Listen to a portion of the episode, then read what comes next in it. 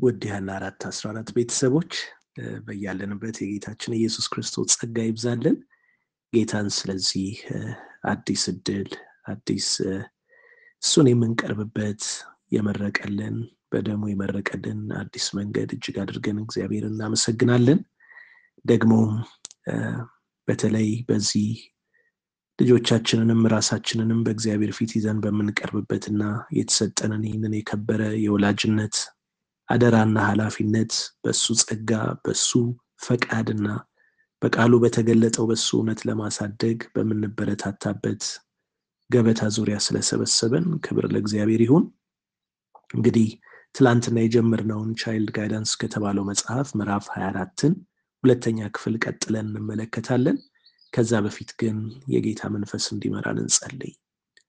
እግዚአብሔር አባታችን ሆይ እናመሰግናለን፣ እንደገና በፊት ለመቅረብ ስለሰጠህን ትልቅ እድል፣ እንደዚሁም ደግሞ ልትናገረን ዛሬም ቃል ስላለ ልትመክረን፣ ልታንጸን፣ ልትሰራን፣ ልትገስጸን ወደሚረባን አንተ ወዳዘጋጀህልን ወደሚበልጠው ወደዚያ ክብር ልታሸጋግረን አንተ ከኛ ጋር ስላለ ተመስገን።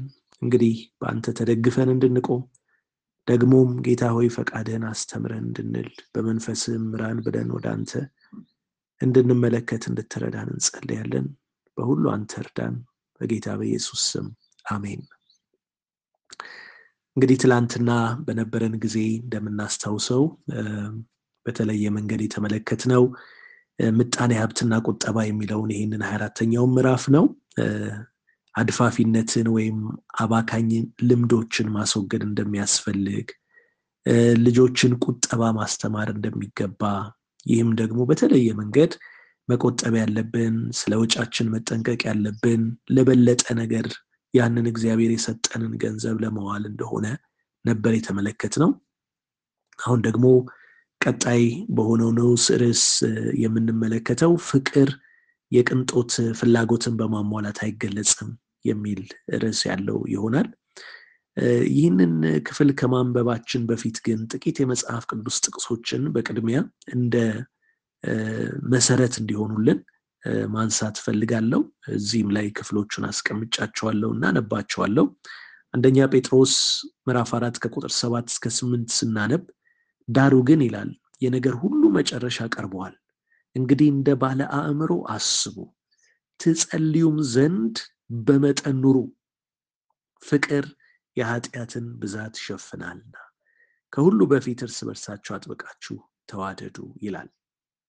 እንደገና ደግሞ አንደኛ ተሰሎንቄ ምዕራፍ አምስት ቁጥር ስድስት እና ስምንት ላይ እንግዲያውስ እንንቃ፣ በመጠንም እንኑር እንጂ እንደ ሌሎች አናንቀላፋ እኛ ግን ከቀን ስለሆነ የእምነትንና የፍቅርን ጥሩር የመዳንንም ተስፋ እንደ ራስ ቁር እየለበስን በመጠን እንኖር እያለ ሁለተኛ ጊዜ ሲደግመው እናያለን። በመጠን መኖርን። ከዛ ደግሞ አንደኛ ጴጥሮስ ምዕራፍ አንድ ቁጥር 13 ላይ ስለዚህ የልቦናችሁን ወገብ ታጥቃችሁና በመጠን ኖራችሁ ኢየሱስ ክርስቶስ ሲገለጥ የምታገኙትን ጸጋ ፈጽማችሁ ተስፋ አድርጉ ይለናል።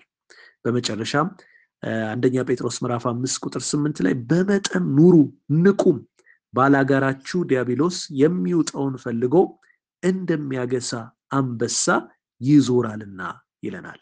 እንግዲህ እነዚህን ጥቅሶች በእውነት በደንብ አድርገን እንድናሰላስላቸው በእግዚአብሔር ፊትም ደግሞ ልባችንን እየመረመርን ልንጸልይባቸው ይገባል።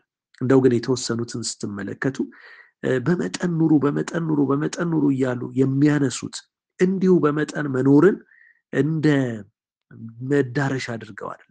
ነገር ግን በመጠን መኖር ለምንድን ነው ይላል፣ በጸሎት ትበረቱ ዘንድ ብሎ የተናገረበትን ቦታ እናያለን። የመጀመሪያው ጥቅስ ትጸልዩም ዘንድ እንደገና ደግሞ ለምንድን ነው በጸሎት በመጠን የምንኖረው ይላል፣ እንደ ብርሃን ሰዎች እንድንኖር እንዳናንቀላፋ ብሎ ደግሞ የሚናገርበትን እናያለን። እንደዚሁም ደግሞ ክርስቶስ በሚገለጥበት ጊዜ እሱን በተዘጋጀ መንፈስ እንድንቀበል የሚልም ምክንያት ተሰጥቶት እናያለን። እንደዚሁም ደግሞ ባላጋራ ዲያብሎስ አለን ሊያጠቃን የሚፈልግ።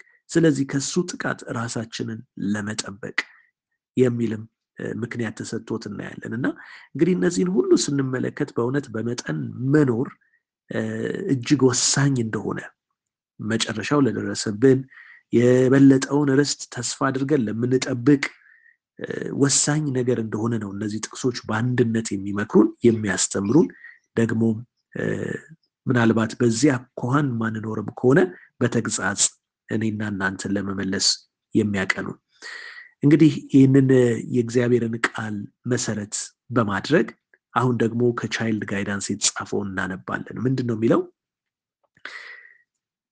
በቤታችን ቁጠባን ተለማመዱ ይላል። ብዙዎች ጣዖታትን ትልቅ ስፍራ ይሰጧቸዋል ያመልኳቸውማል ትልና ጣዖቶቻችሁን አስወግዱ ይላል። እንግዲህ ምንድን ነው ይሄ ጣዖት? ጣዖት ማለት ማንኛውም ነገር። እኛ ዛሬ ምናልባት እንደ በወርቅ የተሰራ ጥጃ ወይም ደግሞ ከእንጨትና ከሌላም የተፈለጠ ነገር በቤታችን ላይ ይቀመጥ ይችል ይሆናል። ነገር ግን ልክ እንደዛው በወርቃችን በብራችን የምንገዛቸው ትልቅ ስፍራ የምንሰጣቸው እንደ ጣዖት የሚሆኑብን እቃዎች ግን በቤታችን ሊኖሩን ይችላሉ። ፍጹም ትኩረታችንን ከእግዚአብሔር የሚያርቁ ከሌላው ነገራችን እንኳን በህይወት ትኩረት ሊሰጣቸው ከሚገባ ነገሮቻችን ሁሉ ትኩረታችንን ቀምተው በእነሱና በእነሱ ላይ ብቻ እንድናተኩር። ያ ነው እንግዲህ አምልኮ ማለት። እንደዛ አይነት ንብረት እንደዛ አይነት ቦታ የምንሰጠው ነገር ካለ በህይወታችን ከእግዚአብሔር የበለጠ እሱ ጣዖት ነው። ሊወገድ ይገባል። አስወግዷቸው ነው የሚለው እዚህ ጋር ቃሉ ሲናገር ስለ በፍጹም ልብ በፍጹም ሀሳብ በፍጹም ነፍስ እግዚአብሔርን ውደድ የሚለውን የእግዚአብሔርን የመጀመሪያውና ትልቁን ትእዛዝ እንዳንታዘዝ የሚያደርጉ ፍቅራችንን የሚቀራመቱ በተለይ ለእግዚአብሔር ያለንን ቦታ የሚወስዱ ነገሮች ሁሉ ዛሬ ቆም ብለን በትኩረት ልናያቸው ይገባል። ይቀጥልና ምን ይላል የራስ ወዳድነትን ደስታ ወይም ራስ ወዳድነት የተሞላበትን ደስታን ወዲያ በሉ ነው የሚለን። አስወግዱ። ምክንያቱም በቀደሙ ምዕራፍም እንዳጠና ነው የተጠራ ነው በእውነት ራሱን ሳይወድ ለእኛ ክብር ለኖረው ለእሱ ክብር እኛ ደግሞ ራሳችንን ሰተን እንድንኖር ነው እና ራስ ወዳድነት የኃጢአት መሰረቱ ነው ማዕከሉ ነው። ያንን ወዲያ እንድንል ተጠርተናል። ከዛም በመቀጠል እንደዚህ ይላል ጽሁፉ ላይ እለምናችኋለሁ ነው የሚለው። እለምናችኋለሁ። ቤታችሁን አጉል በማሸብረቅ ገንዘባችሁን አትጨርሱ ትላለች። የእግዚአብሔር ገንዘብ ነውና ያንንም እንደገና የሰጠው እርሱ መልሶ የሚጠይቅበት ጊዜ ይመጣል ትላለች። ይሄ በጣም ወሳኝ ነገር ነው። ሁላችንም ልናስብበት የሚገባ ነው። እርግጥ ነው። እግዚአብሔር የውበት አምላክ ነው። ነገሮችን እኛን በማስደሰት ማድረግ የሚፈልግ አምላክ ነው። ነገር ግን የእግዚአብሔር መንፈስ ለልባችን የሚያስተምረን የሚነግረን ብዙ ነገር አለ። አላስፈላጊ በሆነ ሁኔታ ገንዘባችንን ልንጨርስበት የማይገባን ወጪ መንፈስ ቅዱስ ያሳየናል። በየግል ህይወታችን ይሄ ነው ያ ነው ለአንተ ለእኔ ተብሎ እዚህ ጋር የሚዘረዘር ነገር አይኖርም። ነገር ግን በእውነት የእግዚአብሔር መንፈስ ግን ለልባችን ይናገረናል። ድምፃችን ድምፁን ብንሰማ ይህንን ቃል የምንለማበድበትንም ጸጋ ይሰጠናል። ምንድን የሚለው? እለምናችኋለሁ። ለምን? በምናወጣው ነገር ሁሉ በእያንዳንዱ ያ የእግዚአብሔር ገንዘብ እንደሆነ ማስተዋል። ያ ነው እንግዲህ ቀደም ብለን የዚህ የባላደራነታችን መሰረት ያልነው። የኛ አይደለም። ይሄ ሁሉ የእሱ ነው። ስለዚህ ለሱ ክብር ለሱ የሚገባውን ነገር ለማድረግ ነው የተሰጠንና የእግዚአብሔር ገንዘብ ነውና። እንደገና ደግሞ ከኛ የሚጠይቅበት ጊዜ ይመጣል። በእውነት የሰጠንን እግዚአብሔር ደግሞ ምን አደረግከው ብሎ ይጠይቀናልና ለዛ መዘጋጀት እንደሚያስፈልገን የእሱን ፈቃድ የእሱ በሆነው ነገር ላይ መፈጸም እንደሚገባን ነው እንግዲህ ይህ የሚያስተምረን። በመቀጠልም ምን ይላል? ወላጆች ስለ ክርስቶስ ብላችሁ ትላለች።